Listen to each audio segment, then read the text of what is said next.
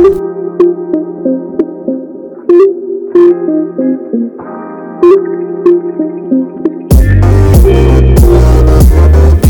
and welcome. My name is Emily Torrealba, and I'm here to talk about sustainable infrastructure and renewable energy. We're going to focus on how these practices can be implemented in major cities, governmental policies, and our day-to-day lives. Thanks for joining. Let's jump in. I remember in, I think it was eighth or ninth grade, we were learning about kinetic and potential energy and doing these different uh, different energy formulas.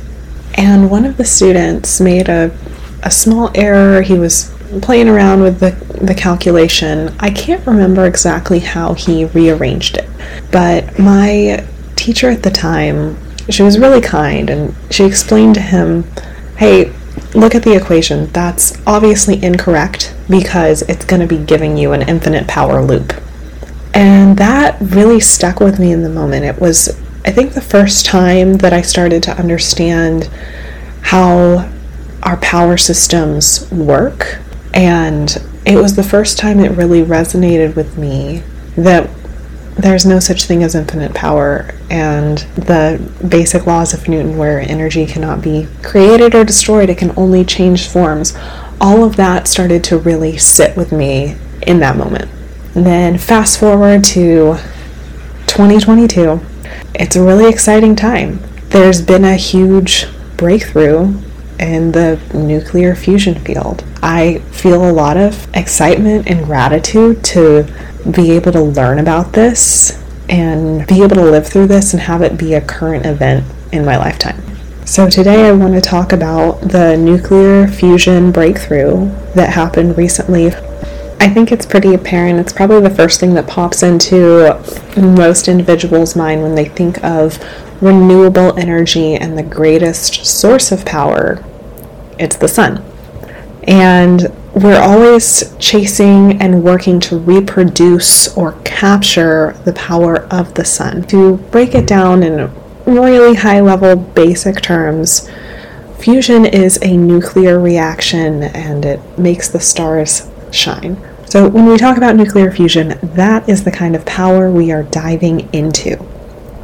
Current nuclear power plants utilize the splitting of uranium to produce energy, uh, this is what we've been doing for decades. It's it's our it's a main source of power in the United States. However, there's significant downsides because it produces quite a bit of radioactive waste. The nuclear fusion breakthrough that has happened recently, if it can be deployed on a large scale, it will lead to a significant reduction in greenhouse gases that are produced by the fossil fuels. Until very recently, nuclear fusion experiments would consume more energy than the reactions they produced. Obviously, that's not the goal when we're trying to find renewable sources of energy. We're not trying to expand more energy than we're producing. However, these new results seem like they might be a major game changer. I'm going to do my best to paint a mental image of how this experiment went down and then kind of unpack the significance of the results. Essentially, this experiment involved a small cylinder, really, really tiny, like the size of a pencil eraser, and that contained uh, frozen hydrogen encased in a diamond. It's casual. The really tiny object ended up being blasted from both the top and the bottom with lasers that caused it to vaporize. This generated internal x rays that compressed it to a BB sized fuel pellet of deuterium and tritium. These are both heavier forms of hydrogen. Stay with me.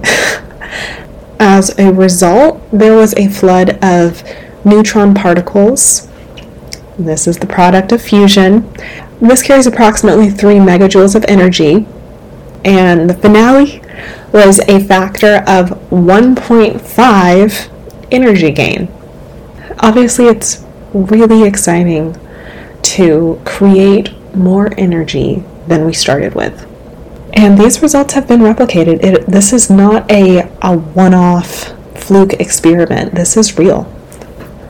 This type of fusion would essentially be an emissions free source of power, which could lead to a huge reduction in the need for coal burning power plants and natural gas.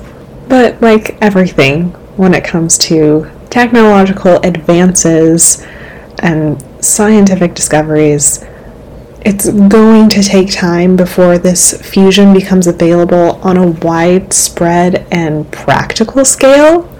And when I say widespread and practical, I'm talking they can create a power plant for this. It's been estimated that it might take anywhere between like two to three decades, which sounds like a long way off. It's pretty optimistic if we look ahead. We're in the early 2020s. Our goal is to be at net zero by 2050. This is part of that process.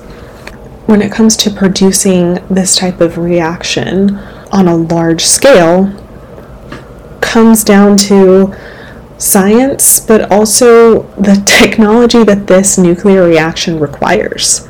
This specific fusion experiment employed the world's strongest laser, but that laser is still out of date and pretty slow. They can shoot this laser on average about 10 times per week. And to produce the type of energy that would be needed for a power plant, they need lasers that can shoot at almost like machine gun speeds, 10 times a second. And so that's that's kind of where the catch is.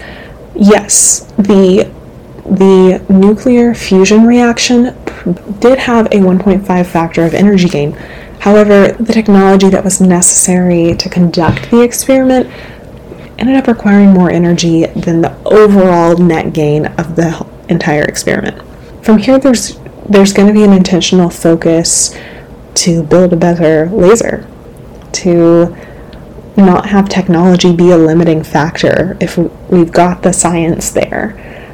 The goal of this experiment really was to see if we could have a net energy gain and that's what happened. I want to take a moment to really recognize and celebrate the real progress that is being made. No, we can't, we haven't solved the energy crisis yet, but it's one step at a time, and this is a big step forward. I don't think it's just neat. This breakthrough is really inspiring. If we reach a point where we can deploy this on a large scale and and actually construct renewable nuclear fusion power plants, it's going to change so much for our environment and the sustainability. And it feels like this might be almost a once in a lifetime breakthrough.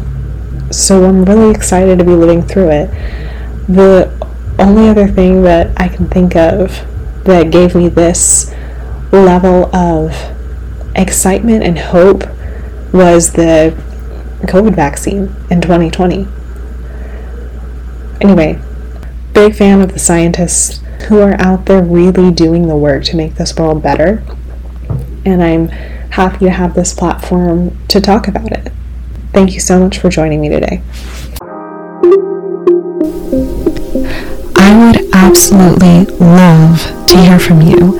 If there is a sustainability topic you want to know more about, let me know and I can make it the, the focus of an upcoming episode.